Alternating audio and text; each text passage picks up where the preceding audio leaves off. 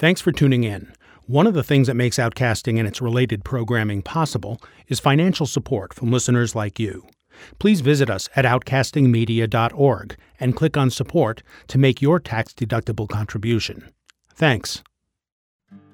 This is Outcasting Overtime from Media for the Public Good, producer of Public Radio's LGBTQ youth programs. Hi, I'm Lucas, an Outcasting youth participant. Self exploration and expression are hard for everyone. Within high school environments, it can be very hard for all teenagers to express themselves, but it can be even harder for queer people.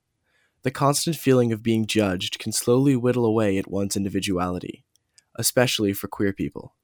For me personally, the gay slurs I heard as a kid forced me to suppress the sides of myself that are more stereotypically associated with gay men and less associated with abstract ideals of masculinity. I remember how nervous I was in middle school when I wore skinny jeans for the first time. I was scared that everyone was staring at my legs or calling me names behind my back. This fear came back again in freshman year when I put on a simple old necklace that my grandmother had owned. Even though the necklace made me feel happy and confident in front of a mirror, that confidence slowly melted away as soon as I stepped outside. Every so often, my eyes would flash around the classroom, waiting to meet stares and whispers. Halfway through the day, I tucked the necklace under my shirt, unable to handle my own fears. The experience has been somewhat of a constant throughout my teenage years. Every time I try out a new style or wear a unique piece of clothing, I expect to be made fun of or be called a slur. Sometimes, after getting ready to leave home for the day, I glance in the mirror one last time and then inch back to my room to throw on a sweatshirt, concealing the outfit I had just pieced together. I've struggled to tackle the hate I felt for the effeminate aspects of myself. Quarantine has been hard for all of us, especially those who have lost family members or are still risking their lives in essential positions. Yet a silver lining in quarantine for me has been the opportunity to do some self exploration. I'm sure all teenagers can agree that the stresses of high school, homework, sports, or just interacting with other teens can get in the way of us finding out who we are and how we want to present ourselves to the world amid the flurry of tests, papers, and college applications, I feel as though I've lacked the time to really sit down and reflect on my insecurities, and specifically to reflect on why I cared so much about being labeled gay by strangers. With the onset of quarantine, I have had the opportunity to explore who I am and become more comfortable with the feminine aspects of my personality. Seeing queer people express themselves through their social media platforms has inspired me to confront the parts of myself I've suppressed for years. I've always wanted to wear a long, flowing skirt, but as a man, I feel insecure about how people would respond.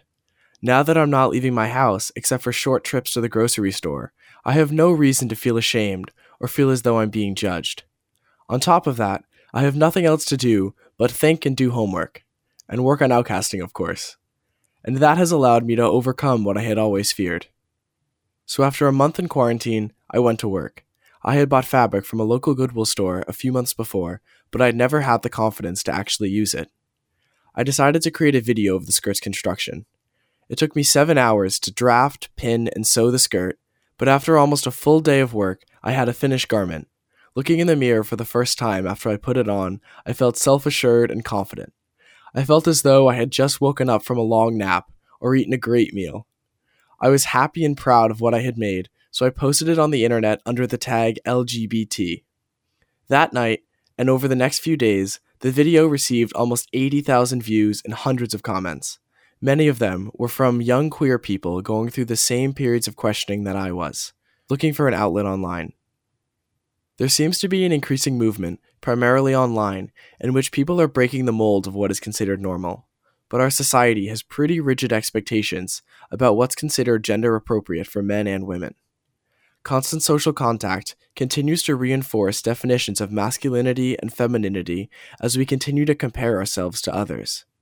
This is especially suffocating to LGBTQ youth, who can feel suppressed by these expectations. So, for many of us, quarantine, or the ending of constant social interaction, has allowed us to escape gendered and heteronormative obligations. Heteronormative being the assumption that everyone is straight and cisgender. So, as we're shuttered up inside our homes, a lot of us, especially LGBTQ youth, have had a lot of time to reflect on ourselves and how we interact with our straight peers.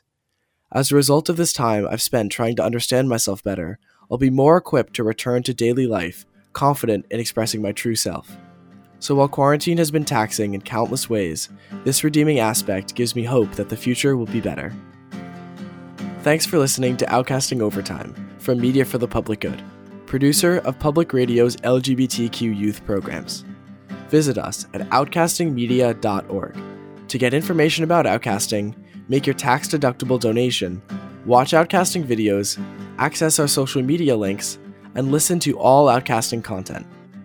Thanks, and thanks for listening.